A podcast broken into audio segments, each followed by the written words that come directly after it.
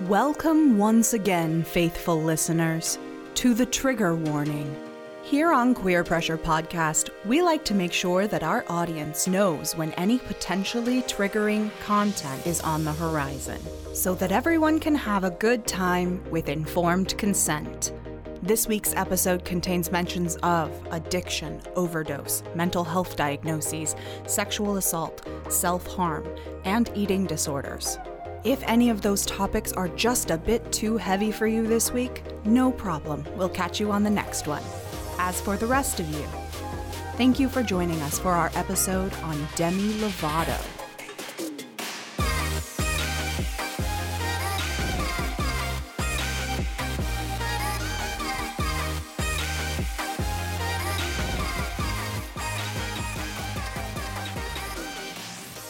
Hi, everybody.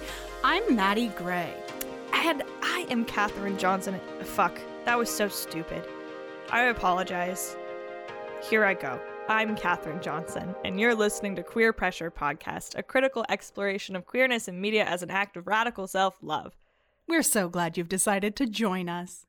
Boy, did I embarrass myself there. You sure did. What the hell happened to you? Did your brain just break? Here's something interesting. Yeah, what's that? Did you know the lifespan of most lizard species varies from 1 to 20 years, but it can be up to 50 years for some species? You know, I didn't know that, but I know that you're a lizard, so I'm not surprised that you know it. What's up, dude? In my life? Yeah. Oh, God, so many things. Would you like me to talk about the move? Would you like me to talk about the vaccine? The vaccine, obviously. Oh. My whole body hurts. Um, my eye is bloodshot, and I wake up in the middle of the night with shooting pains. Sounds about right. Welcome to the Pfizer gang. How is how is your second dose? Because mine has been kind of like rough. Mine was horrible. I was very sick for like four or five days. Yikes. Okay. What are we doing? What are we doing this week? Um, Yeah, here's something interesting. Yeah. Reaching three meters, 10 feet in length, and more than 135 kilograms, 300 pounds, Komodo dragons are the largest lizards on Earth. Catherine, this is not a lizard episode. No, it's a Demi Lovato episode. then why do you keep bringing up lizards? so, what's interesting about this episode is it's going to be one hour of us discussing the Demi Lovato frozen yogurt controversy. just that? I feel like we have so much more to say. W- no, I don't think so. Okay, let's get started then. Um, welcome to Queer Pressure Podcast. A Froyo episode. Froyo episode. It's a complicated topic, this frozen yogurt controversy. I mean, it actually kind of is. Yeah. Anyways, who is Demi Lovato and why are we talking about her today? So, Demi Lovato is an American singer, songwriter, and actress. She first appeared on Barney and Friends from 2002 to 2004, then rose to prominence for her role on Camp Rock and Camp Rock 2. Did you watch Camp Rock? I never did. So, um, honestly, I didn't like. Okay, so I know who Demi Lovato is. I knew who Demi Lovato was before I started really doing the in depth research because she shows up on a lot of my playlists. Okay, Madison, Uh. I'm stopping you right there. Why? No one in the world thinks you didn't know who Demi Lovato was. No, but literally, um, I didn't know what her face looked like. I didn't know who, like, uh, because like I didn't. That was not my era of din- Disney Channel. So she's been super famous since the Disney Channel. Yeah, That's I was just vaguely aware of some of her music. She was like she's like the only celebrity I follow on Instagram. yeah, not me. I don't get it. I don't either, because she's actually a very cool person. So I'm like kind of sad that I she wasn't on my radar. I, she was my first like celebrity crush that I let myself have. Once I was like, I'm gay now. Who am I gonna have a crush on? And I chose Demi Lovato. Good choice. She wasn't my era of Disney Channel either. I was a hipster by then. Yeah, me too.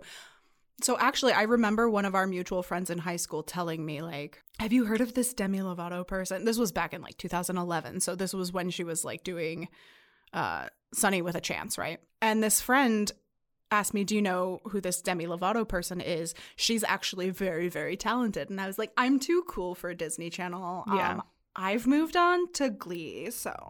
Yeah, Glee and then the she showed shit. up on Glee, but I had already did. given up on Glee by that point, so.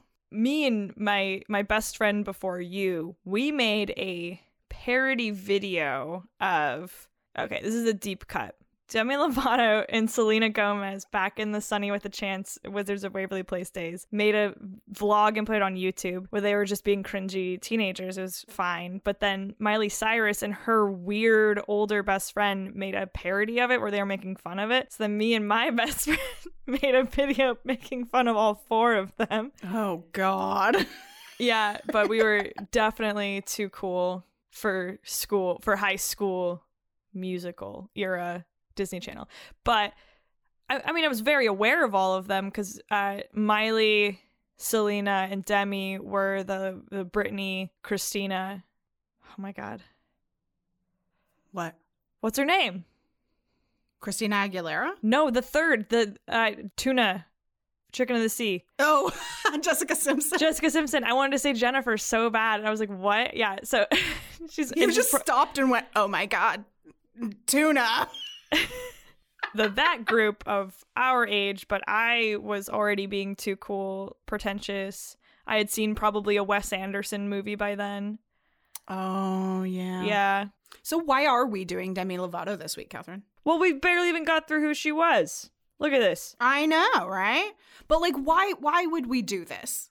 Okay, Who well, is this person in relation to queerness? She's gay. But here's where I take issue because you texted me not long ago and said Demi Lovato just came out. And that's not true. Because I even said, I'm pretty sure she came out like five years ago. you were right. I was right, but I do. Re- but I did notice on the internet everyone acting like she had just come out because she mentioned being queer in her documentary. And as I'm doing the research, she's been talking about being gay for like ten years, I And- know. and just it's so weird that nobody picked up on it. They just kind of like brushed it aside. They were like, sure, whatever. Yeah, You're young and stupid. And then like, it wasn't just her documentary that like swept the internet with this revelation. Um, she also went on Joe Rogan's podcast, which Ugh. a lot of men listen to, and Yeah. suddenly they suddenly cared about this.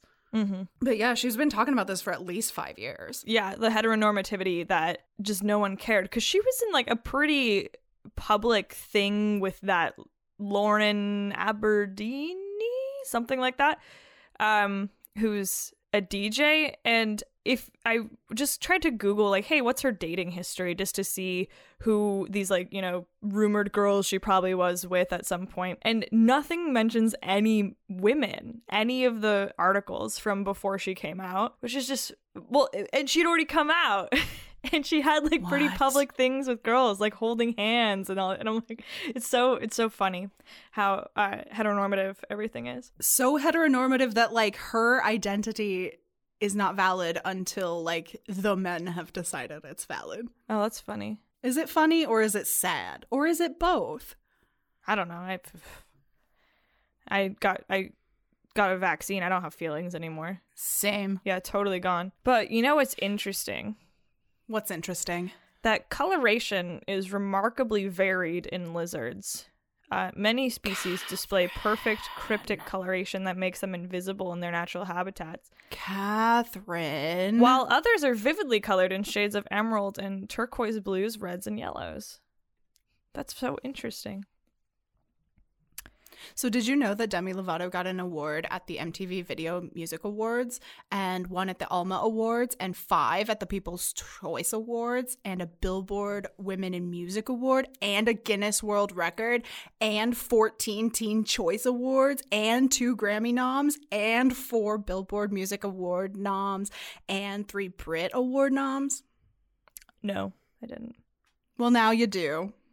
See, I can come in with fun facts that aren't about lizards. Why would you though? That's a great question. I don't know why I bothered. Uh, you skipped over this year, which is my favorite fact about her, is that she was a judge on the X Factor.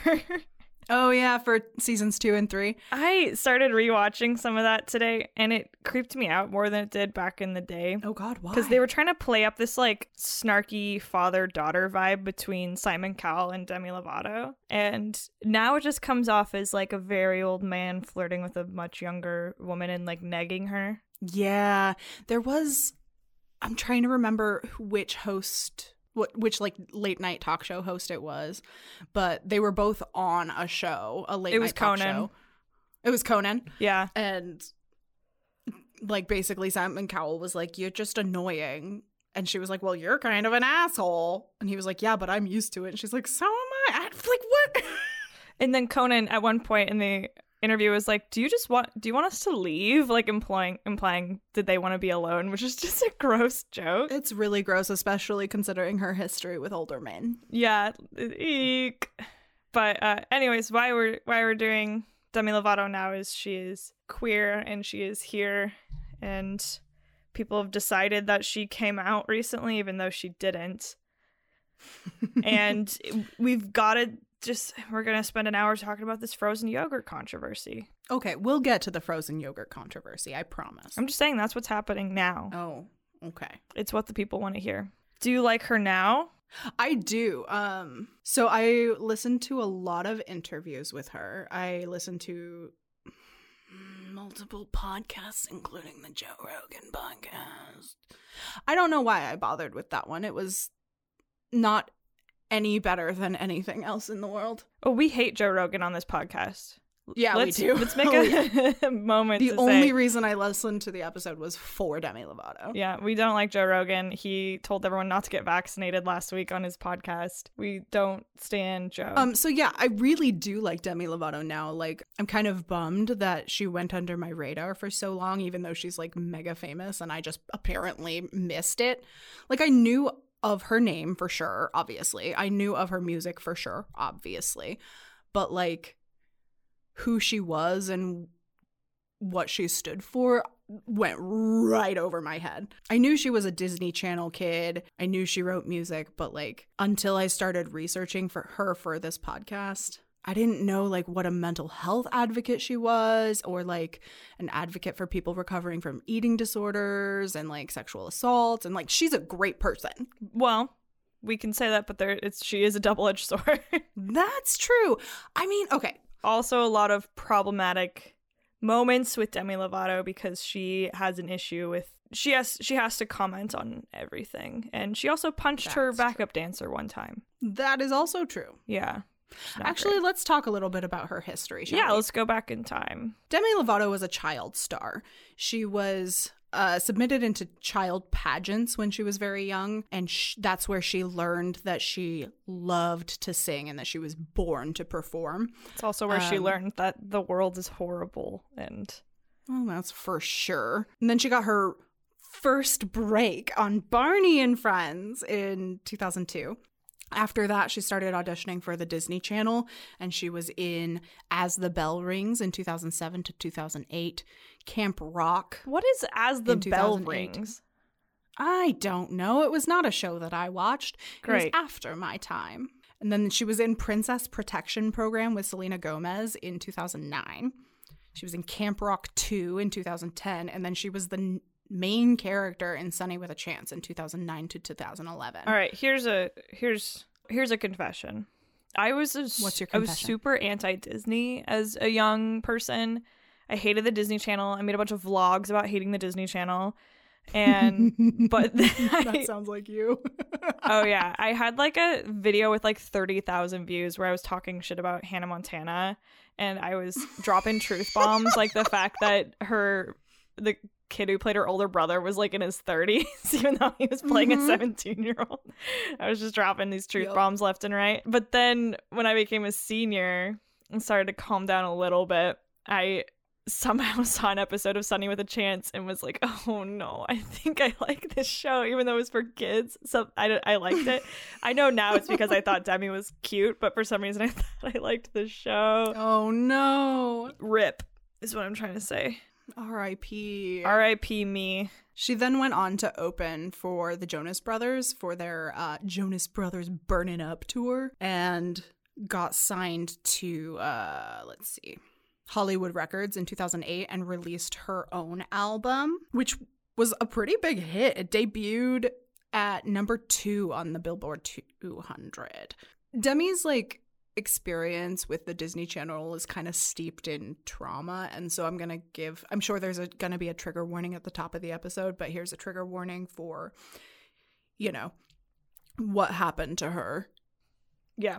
as a young teen. She was sexually assaulted as a young teen. Um, and as one of those Disney kids who was wearing a purity ring, and that was that era of Disney Channel with the Jonas Jonas Brothers saying, you know, we're gonna wait until marriage, we're gonna be so Christian. Um, she couldn't come out and say it because she she actually like detailed it in her documentary Dancing with the Devil about how she like didn't want that to be her first experience because she was wearing a purity ring and the person she was with didn't stop.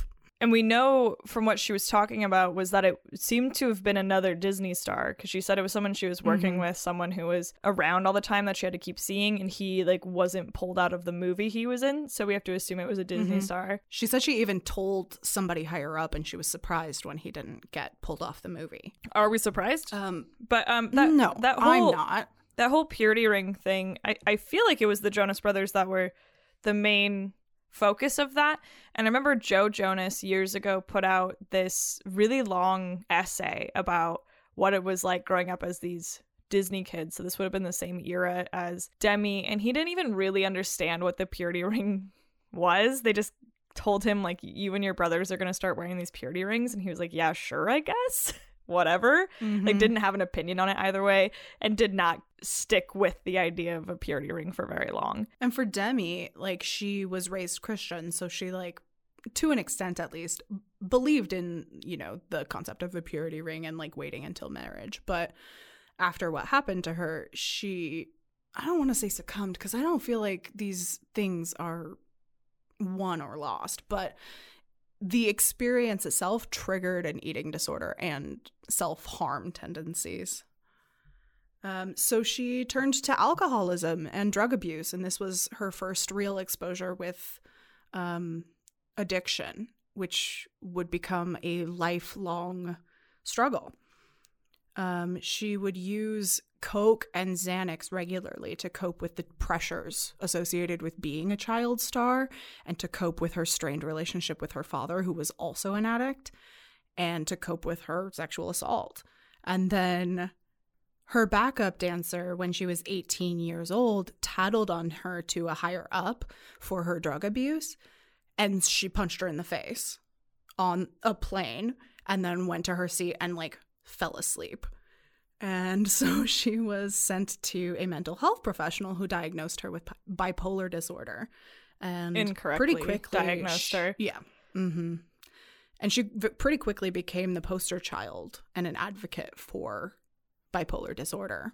She now thinks that she was misdiagnosed, which I think is true. I think she just had a lot of unresolved issues in her teens that manifested in behavior that does seem kind of on the bipolar spectrum of things, but I think she was too young to be really diagnosed with something so serious. i don't know i think you can get diagnosed pretty young i just think that it was a she said they didn't seek a second opinion was the problem Yeah. they just went yeah. with it and it could certainly look like her issues were manifesting as bipolar disorder but it was but she was also on a ton of drugs like didn't she go to like Mhm. rehab before she was even 18 Yes, I believe so. there's this infamous clip in the documentary where she's getting interviewed by somebody on a red carpet and he's asking her she's 16 and he asks her how could you be writing about all this you're just 16 and she was like i know Oh, that uh, i'm only 16 but i've actually been through a lot. Mhm. i watched um, she was on drew barrymore's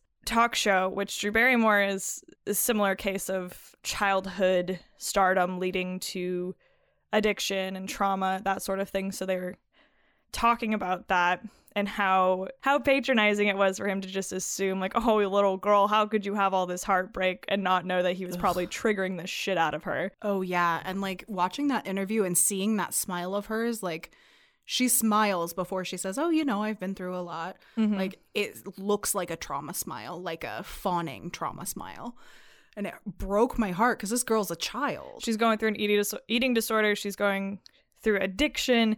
She's I don't think her dad had died at that point, but her, she's having this strained relationship with her father. She's been sexually assaulted. Like there's a ton going Stop on there. That, patronizing this girl who's been traumatized. yeah, it is good that we're starting to talk about all this because, uh, especially with the trios of Britney, Jessica, Christina, and then Miley, Selena, and Demi, we're putting out these picture perfect girls. There was this idea that Britney Spears was a virgin for forever, but she'd actually lost her virginity when she was like 14. Mm-hmm. And it's taking until just now for us to even admit that we were shitty to Britney Spears and that Yeah. these weren't just regular 16 year olds we were watching up there. They're going through horribly adult experiences.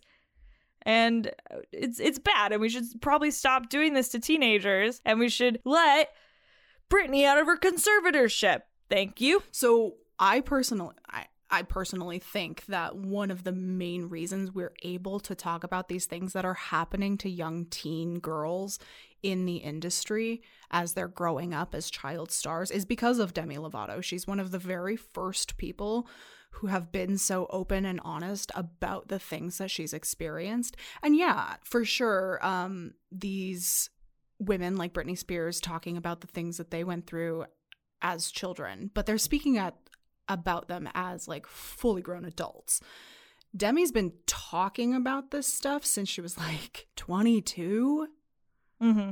She's was like publicly sober from the time she was 18 to the time she was like 24, I think.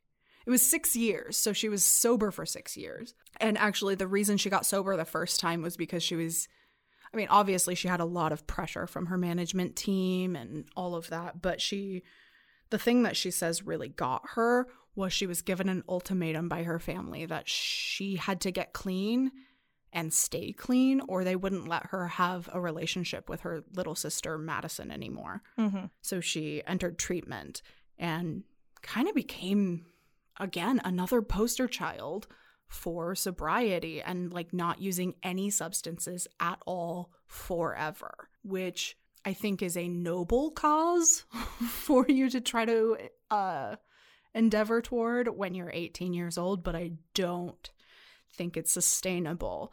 And the fallout from that uh I think proves me right because Yeah. Demi didn't stay sober, unfortunately. Trigger warnings abound on this episode 'cause I triggered the shit out of Yeah, myself, like reading all this Demi Oh, Lovato stuff. The worst one was about her overdose, which is kind of coming up. No, the worst for me was Um, reading about her eating stuff, which is uh Whew, yeah. which frozen yogurt topic. we can talk about that if you'd like. I think it's what the people want to hear. You know, I'm going to just push it down the line a little Great, bit. okay, fine. Let's talk about her relapse first. All right, fine. So, unfortunately, uh, Demi relapsed in 2017, only months after her six year anniversary from sobriety. This, like, all or nothing approach wasn't working for her anymore, which totally makes sense given my experience in therapy. Like, black and white thinking, all or nothing thinking is not sustainable. So, Yeah, so she said she's. Oh, go ahead. yeah, so it's like so interesting about that cuz today she uses like California sobriety is what she calls it where it's uh, weed and moderate drinking and in the Dancing with the Mhm. Devil documentary there's the quote from Elton John saying moderation doesn't work. That's that's poppycock, you know. And I and I don't know how I feel about that because I want to listen to people and think that everyone's different and what works for them is different, but then what if in a year she overdoses again and it's so it's weird. I mean, she made it past the 27 club. but like So let's yeah, which I'm about to do some, as well. Some props for that because she almost didn't. 30 days for me Yeah. and I'll make it past the 27 You still have time. I still have time to die. Yeah, we haven't talked too much about our own personal traumas on this podcast, but like a lot of ours are very similar to Demi's, which was why this was like a hard research topic. Um, yeah. but I do, I, I definitely do lean towards this idea of like you can't go black and white on this kind of stuff, Mhm. and there has to be kind of room to fall because the pressure of like what's going to happen if I fuck up again is too much and it's like inevitable because and i think it's kind of like visualizing you know Yeah. if you're just visualizing so much of like how bad it's going to be if i relapse it's going to happen I think applying that much pressure to yourself, like a, I am never going to touch any alcohol again. I feel like if that's the right answer for you, then it's the right answer for you, right? Um, I have a very close family member for whom that is the right answer. mm-hmm. and literally no judgment. But for a lot of people, I don't know that black and white thinking can be sustained. Like, for instance, for Demi, her relapse started with just, you know, a couple glasses of red wine and it Mhm. spiraled into, you know, crack cocaine and heroin Mm-hmm. From her previous addiction to Xanax and Coke. When you apply that much pressure to yourself, the relapses hit a lot harder like because once valve. you're in that shame spiral, you might as well go deeper. Mm-hmm. You know, Yeah. you're already spiraling down. You might as well go harder. yeah And for a lot of people, that kind of trigger can be devastating. And it was for Demi Lovato. should we get real Let's get real. i'm doing a, a mental check of like who do i know in my personal life who might listen to this episode I know, think me safe. too. I think we're safe. So, uh, one of my struggles my whole life since I was a little kid has been self harm, which uh, also manifests with Demi. Um, and the way I've gotten control of it versus how I didn't have control of it when I was like 18, 19, 20, 21, 22 was when it was the worst. It was kind of my college years was the worst and also high school. But um, because when I was like 19 years old, I had a moment that I, I woke up horribly hungover and um, I had like trigger warning, sorry, self harm. Uh, I had slashed the shit out of my arm so bad that it was stuck to my pillow because of all the blood and gore and stuff. And I had to like, I'm just so hungover, so embarrassed by everything I was doing. I need to go puke, but first I've got to unstick my arm from the pillow. And I was like, this is horrible. And uh, so I had this big coming to God moment. Not God, I was an atheist, but I had this, you know, big moment of like, I'm going to change my life. And I got a tattoo and I did all these things to better myself. And I'm like, never again, never again. So then a couple years later, when I relapsed, I went to the hospital for trying to break my hands. So it, like, the falling off was so much worse. Where Mhm. when I started going to therapy and my therapist put it like, if you, if you do it again, that's okay. We just work from there. It's not about how long it's been. It's not about collecting chips. And Mhm. and for that reason, I don't relapse nearly as often. I can't even remember the last time I self harmed. It was definitely over a year ago, and uh, and it's never to the same extent. So I, I totally Yeah. understand what she's saying of the black and white because it I when I made such a big deal about like two years without hurting myself, then once you fuck up, it's like well I already fucked up, so who cares? might as well fuck up more because I'm already a fuck up. Yeah, and I, and yeah, and so I, it's been a long time since a bad incident. After going to therapy and being taught that like this is just something you have to deal with, and if it happens, it happens, and we just go from there. And once the pressure's off, Mhm. it's so much easier to not do it. And for Demi Lovato, it's become um she has new management now. Yeah. And uh her new manager is like, look, I'm not going to drop you if you relapse, but I need you to be honest with me. And having that level of accountability, even like no pressure, just be honest. Yeah. I think that's the best thing anybody could have done for her. And you can definitely see the work of her therapy in the way she was talking Oh, when yeah. she said that um, the second she starts feeling anything, she tells people Mm-hmm. so that She says she like reaches out, just like sends a couple of texts, like, "Hey, my depression's acting up," and it takes away the power. which I was depression. yeah, I was like, wow, I'm very impressed with that. like that's that's Yeah, high sure. level therapy right there of being able to just tell anyone when you're feeling down that like, hey, this is happening is hard. it's hard, and I'm so glad for her that she's gotten to that point because she got really low for a second, and so big ol' big trigger warning on overdose. Let's dive into it because in 2018, Demi Lovato's assistant Jordan Jackson found her unresponsive, naked, and surrounded by vomit in her bed from an overdose on oxycodone laced with fentanyl. Uh, at the hospital, she suffered three strokes, one heart attack, and brain damage. And the doctor said that if Jordan Jackson had found her only 15 minutes later than she did, she probably wouldn't be here anymore. Another trigger warning because uh, Demi Lovato remembers being sexually assaulted by her drug de- dealer During Uh, that, during the the high. Yeah. And they asked her in the hospital, like, do you remember having consensual sex? And she blurted out yes because she remembered one flash of sex, right? But she was clearly in no state to consent. Which took her months to come to. Which is sometimes yeah, how it a works. full month before she like came to terms with, oh, I couldn't have consented if I wanted to. I don't know if I want to mention this. Maybe I will. And if it's too much, you cut it out. that she called that him she back. called him back, got more drugs from him, and then yeah, I actually want to talk about that. decided for herself, no, I'm gonna fuck you, which is yeah. and that's gonna be how I take the power back. So that got me thinking because we did an episode last year of Sherlock and um Mm-hmm. God, trigger warning, trigger warning, trigger warning. um Huge. Trigger no one listened to this episode basically. Uh for everyone. everybody. Uh that we brought up uh an incident with some fan fiction that was non-con which is non-consensual mm-hmm. fan fiction and i was just like ooh like eked out beyond control and was like i don't want to talk about this i don't want to talk about this i don't want to say it's good i don't want to say it's bad i just want to move on i just want to say it exists and like you wanted to explain it to me that like some people use this to overcome their traumas and i was just like no no no no no mm-hmm. no no, no. you know i was like freaked out by it uh, and so yeah. now that it's been a year and I've thought about it some more, it is kind of interesting that the something I had not thought about is things like that that are certainly not politically correct, but are what people need to do Mhm. to come to terms with their own trauma. And it's not for other people to judge. And I'm not even saying that it's right or wrong. And even she says in her documentary that, like, it didn't make me feel better. I just re traumatized myself, but it was something that I felt like I needed to do in that moment. And it was something that I thought would help me feel empowered, and it didn't.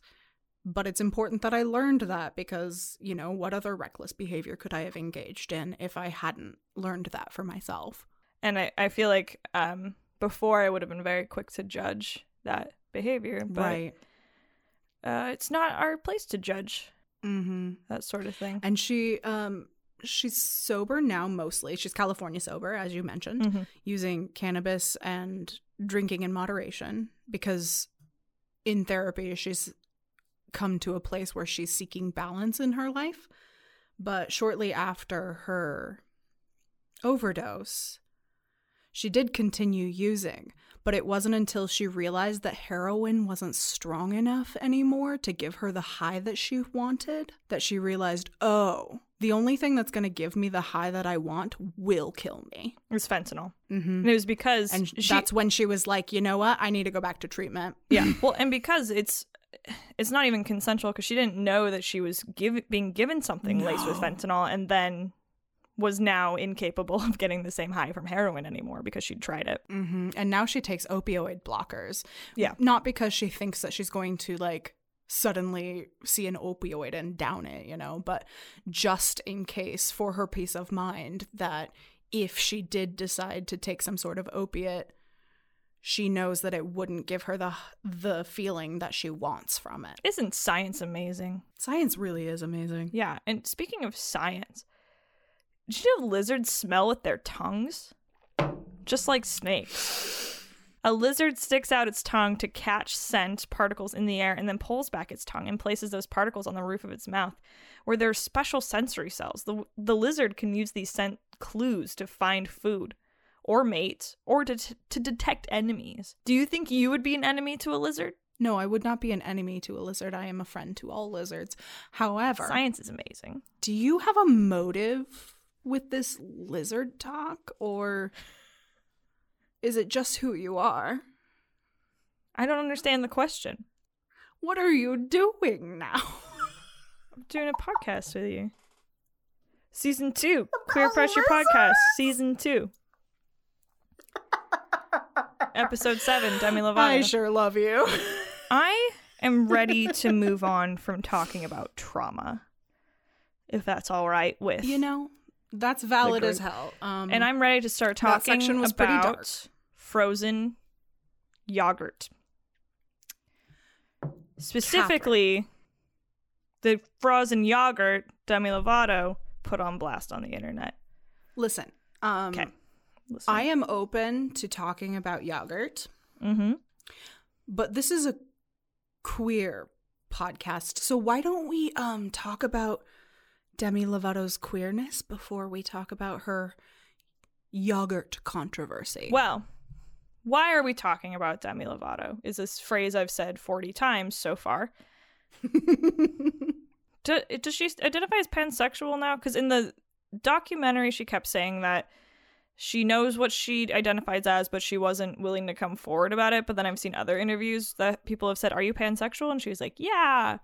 So, um, she's been largely staying away from labels specifically, but when Joe Rogan asked her, she was like, I'm basically fluid, you know? And he was like, Does that mean pansexual? And she was like, Yeah, sure, pansexual. Okay. That's close enough.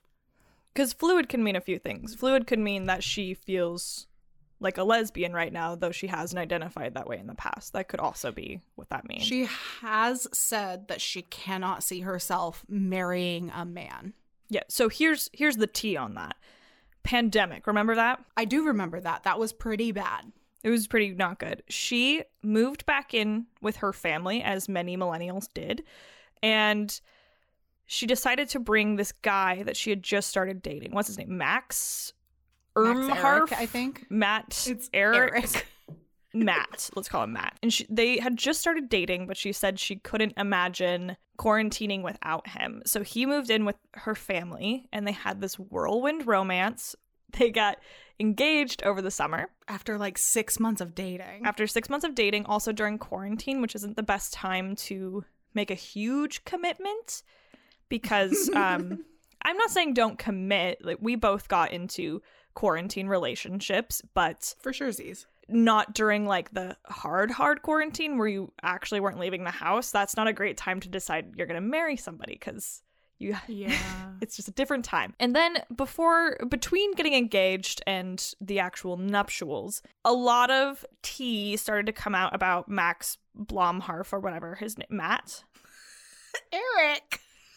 Matt Blowhard, whatever his name is, this goddamn white man who decides to fuck with my queen, Demi Lovato. It appears that he was a clout chaser all along. He was an actor and he had an album about to come out, and she was very supportive of it. It looked like she wanted to help him with his career, but a bunch of uh, tweets came out that he's had an obsessive fascination with Selena Gomez Oh, yikes.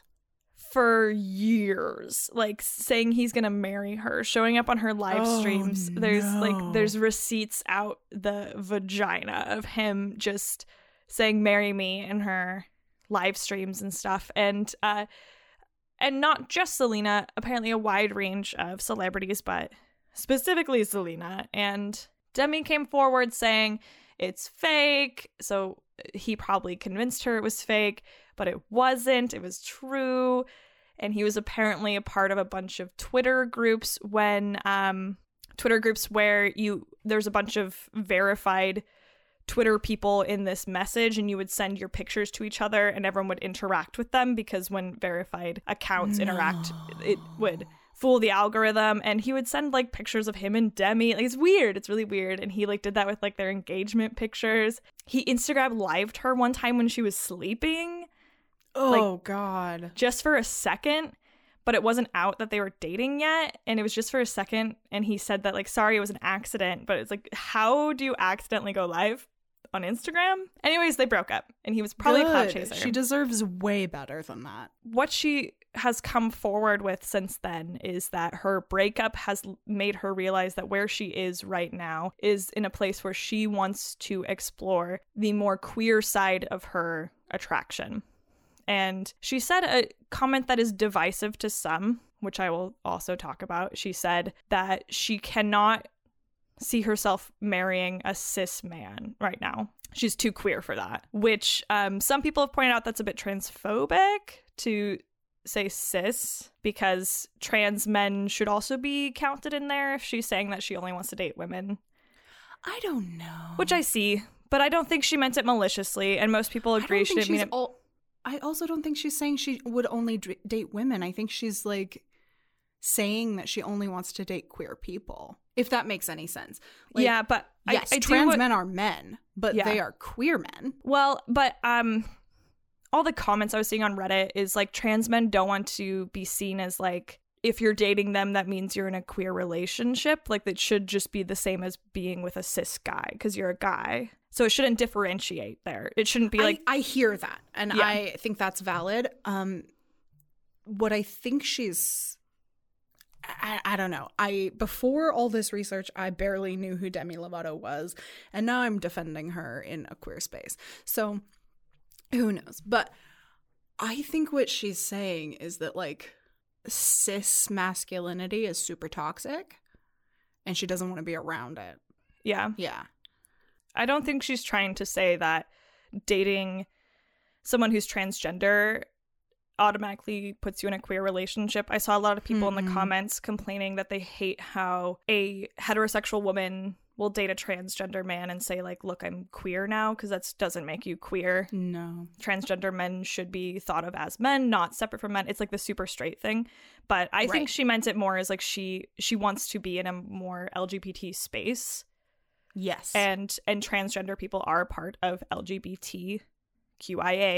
So I think that's more what she meant. She just kind of said the wrong thing, and I and I understand where everyone's coming from, and we do need to think about what we say more. she's said this in multiple interviews that she's just kind of a the word she used is she's a um confrontational person she likes to just Mhm. get it out um That's what I noticed. and she's bound to make mistakes when she just gets out what she's feeling in the moment Yeah. you know Yeah, I I believe that. I think she just says what she's thinking. I hope that she saw the criticism and went, "You're right." I think she actually did. I think she I might be confabulating. Similarly, the same vein, many years ago, Halsey, who is also she's a bisexual. Does she use she she she her pronoun? let me check i th- last i heard i thought she used she they which a lot Okay. of um people are using recently especially since the pandemic began I'll use they just to be safe. Halsey came forward years ago talking about their bisexuality. This would be like 2017, I feel like. Started talking about bisexual uh, fetishization and was mentioning songs that talk about like experimenting on the queer side of things as something kind of like a dark little fun secret, a la I Kissed a Girl. But they they mentioned a quote from several songs, but one of them being Cool for the Summer, which is a bisexual anthem by Demi Lovato from Mhm. about 2015. There's the line in it, Don't Tell Your Mother. And they mentioned that in it and saying how unfair it is to see straight women singing about this and fetishizing it. And I just wanted to come to Demi Lovato's side on this because Demi Lovato's response was not the best. She said, Wow, I must have, you know, I must have made a really good song if we're still arguing about the lyrics years later. And everyone like got on her mm. case of like, that's not the point, Demi. You need to stop talking over this bisexual voice and you need to listen to her and do better and stuff. And it's, I don't know how much better Demi could have responded when she was in the closet. Right. Because the premise of that being that she was a straight woman fetishizing bisexual bisexuality. And she obviously didn't want to come forward and say well i also identify as queer so i was not fetishizing. I was writing about something that i feel and i have experienced. And so i don't know how much better she could have responded to that. Because you say weird stuff when you're closeted. That's one million percent true. But that's just another example of she kind of says shit without thinking just like the yogurt Oh my god, we're back to the yogurt. Nah, Do you we'll- we'll really want to talk about the yogurt? No, well, I will, but I will stay in the queer sphere for a bit. For just a wee bit. When uh, "Cool for the Summer" came out, should I read the lyrics and we can discuss? sure, yeah, yeah, yeah. All right, so here's the uh, lyrics. The smallest lizards on Earth are the Jaragua sphaero or dwarf gecko, and the Virgin Islands dwarf sphaero or Virgin Islands dwarf gecko. They are 1.6 centimeters. 0.6. Oh, sorry, wrong tab. Wrong. All right, um, that was really funny from me. it was pretty funny for me too. uh, the the chorus is got my mind on your body and your body on my mind. Got a taste for the cherry. I just need to take a bite. Don't tell your mother. Kiss one another. Die for each other. We're cool for the summer. So the, specifically the uh, got a taste for the cherry made people realize that this is a song. The words used at the time was about experimenting and uh, she publicly was asked about if it was about lesbianism, the song, and she said she was not confirming, but was certainly not denying, and elaborated saying she only sings about personal experiences and that she thinks there's nothing wrong with experimenting, which could be taken as you know, some straight girl just uh, singing about kissing a girl one time and liking it, fun little secret. But um, what's it? What's his name? Was it Alan Carr that was doing this interview? It was one of those British talk show hosts, but he made the joke he's gay and he was like, Well, the problem is I experimented and it stuck. And Demi said, I didn't say it didn't stick with me either. It's been kind of an open secret. Yeah, she hasn't been particularly shy about it. When people No. ask, she's willing to like let it slip a little bit. hmm She just didn't full on confirm it for a little while. Yeah. There was a I don't know what year this was. I think it was 2018. There was a she had a concert where Kehlani, who's another artist, suddenly appeared on stage with her and the prop that Demi was using at the time was a bed and Kehlani showed up and surprised her and they kissed and then Demi straddled her for a bit and it's really cool and we all really like it. Thumbs up, thumbs up. We love it. But I listened to an interview she was talking about, and somebody was comparing it to something that had recently happened where Madonna had done the same thing to Drake and kissed him without his consent, and then his face is not good afterwards. And um, Demi pointed out, Well, I don't think he liked that, and I really liked mine. So she's she's been trying to shout it from the rooftops, basically. without fully saying it. I think this is a little bit scary for her because, or has been scary for her because she grew up in a Christian household with heteronormative values. And it's really, really hard to break out of those, as you and I have both discovered. Um, you grew up as a Christian, and I grew Mhm. up like v- vaguely Christian but with a lesbian mom. And even for me, coming to terms with the fact that I liked girls was harder than you would expect, having come from a woman who also likes girls. Yeah. It'll do a number on you. Yeah, internalized heteronormativity will get you. It'll get you in the long run. Hopefully not. But uh, she talked about um, when she came out to her mom, it's because she was going out on a date with a girl and she was afraid it would end up in the headlines somewhere and she didn't want her mom to find out that way. So she like called her and came out to her. And it was, sorry, I was about to burp there. That was why my voice got strained. Gross. But I held it back for you, the audience. I think that's honestly pretty sweet. Um, obviously, this is not a very relatable way to have to come out to your Mhm. parents, but I think that her close relationship with her family has always been one of the strongest anchors she has to this world. And I think it's a very, very sweet and sentimental of her to be like, no, if my mom's going to find out, it should be from me, and therefore calling her right before a date in order to make sure that, you know, if the paparazzi follow her on this date, it's her who gets to tell her mom. And then the big queer thing Demi did recently was she cut her hair. She Oh, got yeah, the so lesbian cute. shop. Yeah, that everyone does. Which if you if you're listening and you haven't, you don't need to. I just it's funny how need to, many but- lesbians when coming to terms with their sexuality have to do the chop. Do and it's such a Do it, do it, do it. milestone. It's so much fun. Like it grows right back. I It don't might take a agree. couple years, I don't agree that it was so much I fun and it grew right back. I told you I not to it. do it.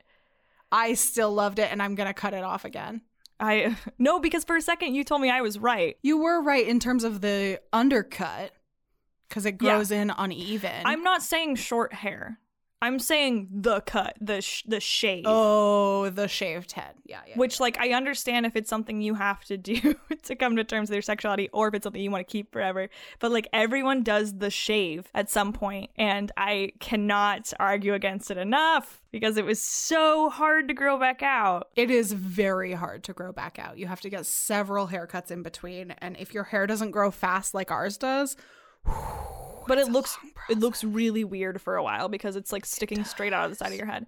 And I mean, and I went to another queer haircut. I went to like short hair after it, but it was it so I'm not saying like it took so long to get it to grow back out to a feminine length. I'm saying just like to do any other haircut besides this shaved cut, which you have to get. You have to shave it constantly to keep it that short and it's a lot of upkeep and I wanted something with less upkeep. And it took so long to not have this just weird bald spot on the side of my head. But go ahead, do what you gotta do. But that's what she's doing right now. She has the shaved. Well, actually, it's it's like in a pixie now. But for a while, it was shaved on the sides and long on the top. Luckily, with quarantine, she's been able to like not have to show off her awkward in between space. Yeah, she said that it was such a big deal for her because the hair for two reasons it like represented the feminine ideal that the disney channel wanted for her and that her and and just going forward as a pop star that she had to be this like sexy pop star girl and just chopping it all off similarly to miley cyrus was this way to say mm. fuck you mm. to that and it was also the safety blanket because it hid her body and mm-hmm. um, she had to just throw herself forward and be like well so she's she's a proponent of body acceptance rather than body positivity but so it was mm-hmm. a um, a huge part of her body acceptance to just cut it all off and not have anything to hide behind anymore. But she seems happier in interviews. She seems really happy. And I love that for her because she f- she fucking deserves it after all she's been through. Fuck. Everybody deserves to be happy, but god damn, Demi, Demi Lovato's been through the shit. I don't know. Some would say that what she has said to this yogurt store. God. Okay, let's do it. Let's talk about okay. yogurt. No, no, no, no. Okay. It's okay, but this is the last thing, Catherine. Great. What was very annoying in doing our research is that like last week, Demi Lovato got in a fight with a frozen yogurt store, and so anytime you're trying to sh- like Google anything about her, first thing is this fight about this frozen yogurt store, and I have probably the most controversial opinion in the world that I kind of am on Demi's side. I Me put too! off wa- I know I kind of I put off watching like what it was all about until like right before we went because I knew I'm like, this is going to color my opinion of her because I'm going to agree with that she's being stupid. And I was like, I kind of understand where she's coming from. I don't think she mm-hmm. said it in the right way, but here's the tea. But like, that's a pattern with her. She yeah. doesn't usually say things in the right way, but her heart's always in the right place. So what happened was she went to a frozen yogurt store in Los Angeles. And I think also people who were being rude to her are not putting themselves in the brain of like what it's like to be in Los Angeles, the just like fit, beautiful Instagram culture there. no kidding. Um, sample so she goes, size, everything. She has a very bad. She's an eating disorder, and she is trying to be accepting of her body and eat food that she wants to eat and she went to a frozen yogurt store and which if you are in the throes of an eating disorder is very difficult to get yourself to eat something that might not necessarily be good for you, but who cares, you know? Um, mm-hmm. But it's it's a huge step to be able to do that. And she goes to the yogurt store, and they had a ton of kind of like not necessarily health food, but she had to pass a bunch of branding for like sugar free cookies that were called guilt free cookies, mm-hmm. be- and that you could eat them without feeling bad about it.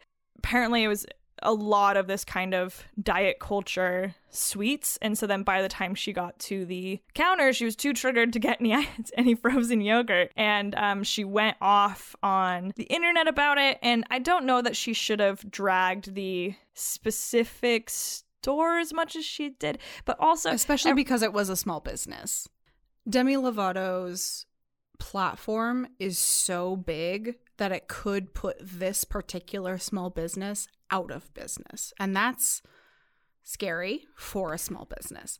But but apparently it's been booming since she um right. Yeah, they've had well, like here's the thing lines like, around the the block.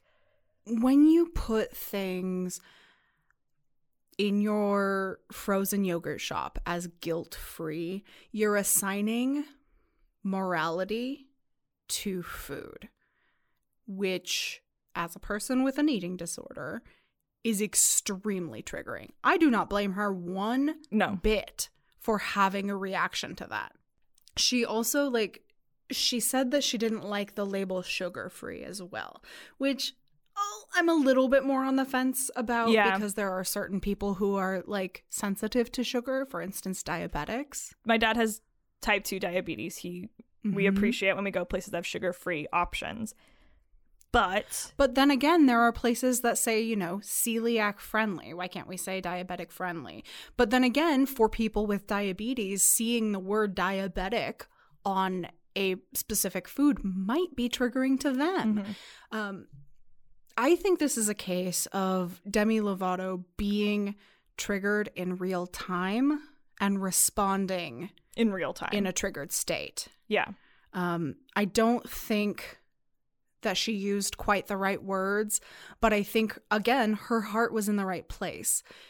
We shouldn't be assigning morality to food. And actually, for me, that's become something extremely triggering for me. Like, when people say, Oh, I've been bad by Yeah. having a cookie, I'm like, Stop saying that because you haven't been bad. You've been, you know, uh, responding to your cravings, which is exactly what you're supposed to do. Yeah. And if you're craving something like that, there might be a deeper reason than just, I want sugar.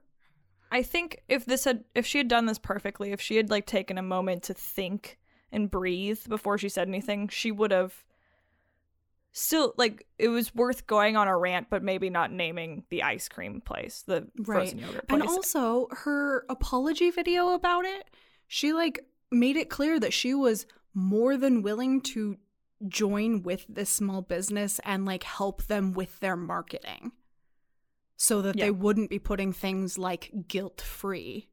Like, yes, I'm again, I'm still on the fence about the sugar free thing because Mhm. it is really good for diabetics to be able to have options in places like frozen yogurt uh, shops. But I think, again, the like guilt free or like being bad about something like that, it, it, we cannot be applying diet culture to our food all the time. It's it's toxic and it's extremely triggering to people and we need to be more mindful about the way we market our food. Yeah. And I think, you know, that's what she was trying to get at, but she just hyper focused on this one specific place and people got defensive because we get defensive about small business owners in this country.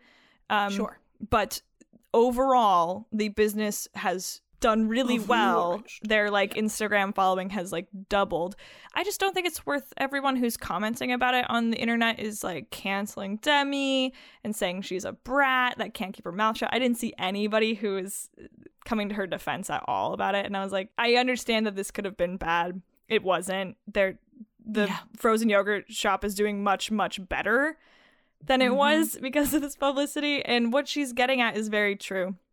And it's Mhm. diet culture in this country and how pervasive it is. And and mostly what I'm saying is people were coming at her of being like you can't just apply how you're feeling to other people. You can't drag this this frozen yogurt place because some people do want guilt-free cookies and stuff. And I was like but I personally have those feelings too that Demi has when I go somewhere A and lot of us can do. get triggered yeah it was it was very um skinny centric to Like just assume skinny girl that- margaritas. Like I hate that marketing because Yeah. it's just sugar free. Just say sugar free. I'm okay with that. Yeah, and uh it but like the all of the discourse around it is coming from like that the normal person doesn't get triggered by stuff like this and I and I think it's because people don't talk about it very often but I really appreciated actually Demi saying how triggering that is because that does happen to a Me lot of us of like going somewhere and getting so freaked out about something that you can't eat and you can't Yeah. enjoy things that other people would because some of us have slower metabolisms and different genetics and it's a lot harder for us you know? And um, and it's just not something people talk about very much. So i think overall i really appreciated her bringing that up and i don't appreciate people saying that like you're only speaking for yourself in your own little tantrum. And it's i just think people are too afraid to bring that up. Yeah, it's hard because the backlash is so scary. Like the backlash that she's gotten has been really vitriolic. Mhm. And, you know, for the layperson like you or me, like if we made that kind of comment on, you know, Twitter or something, we'd get all of those trolls saying, you're just a brat, you're just entitled, you're Mm-hmm. whatever. Yeah. She's using her massive platform to bring awareness to the triggers involved in eating disorders. And I think that that's great. And and she didn't do it in the right way but i honestly do think it's like fat phobia runs so deep Mm. still and um people are jumping on it because they are still innately fat phobic Mm-hmm. um and do want to fight back against this idea of like being anti-diet culture Yeah. um yeah so Yet another thing to conquer in this world. yeah because it, i don't think people realize how fat phobic we still are because of like body positivity and shrill and stuff but it is one Which of those being co-op body positivity being Yeah. co-opted by skinny women anyway. Yeah, and it, because it is just one thing that does, at, you know, at least you're not fat for most people, Mm-hmm. and so that's why people get so heated about weight when it just doesn't matter. It's a personal thing. And it, there's so many factors involved beyond just sugar intake. Do we have any final words about Demi Lovato? Um, I think she's hot. She is hot. And you know what? Like, I know she's not going to listen to this podcast. However, Mhm. I would like to welcome her to the community. I don't feel like anybody's really officially said that. welcomed her because she hasn't done the official coming out thing. Yeah, But, you know, I'm I'm glad she's one of us and mm-hmm. I'm glad she's like searching for her truth. And I'm Yeah. glad that she's recovering in all of the ways she needs to. and I hope she stays on the the good path, The good good path. the good good path. Let's get out of here. Yeah, let's get out of here. You've I been a sip of wine? Yeah, you can have a sip of wine. I've been drinking a beer all day. In fact, in fact, social interaction varies between lizards, with many species defending set territories. Some live in large colonies, while others lead a solitary existence. That's so interesting. You've been listening to Queer Pressure Podcast and our critical explorations of queer media as a continued practice of self love with Katherine Johnson. and Maddie Gray. Hey, you. If you like what you hear, please consider subscribing, following, or leaving us a review on Apple Podcasts and Google Podcasts. It really does help a small, self funded podcast like us to get exposure like that and for us to know what kind of things you want us to improve on. You can also follow us on social media. We post memes, new episode announcements, and polls all the time. If you want to follow us, search at Queer Pressure PC on Instagram, Facebook, and Twitter. Once again, that's Queer Pressure PC for podcast. Not for Pop Castle. It's not for Popcastle whatsoever. Nope. We're so glad you decided to join us this week, and we hope you see hope to see you on the next one. Goodbye. And as always, fuck the police.